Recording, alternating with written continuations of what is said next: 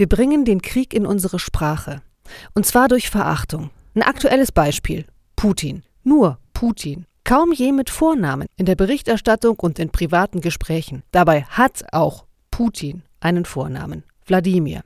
Bedeutung je nach Lesart groß in seiner Macht oder Friedensherrscher.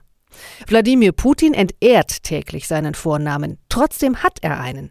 Darin, dass wir diesen Vornamen nicht nennen, schwingt Verachtung. Und Verachtung bringt den Krieg in unsere Sprache. Egal ob im Gespräch über Putin oder im Gespräch über den Nachbarn, den Lehrer, Mitschüler oder über Kollegen. Ich würde sagen, immer wenn ich rede, habe ich die Wahl, ob ich mit meiner Sprache Frieden beginne.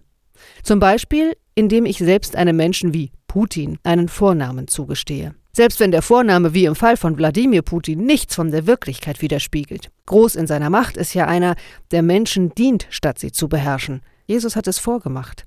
Und Friedensherrschaft schließt die Gräben, reicht die Hand.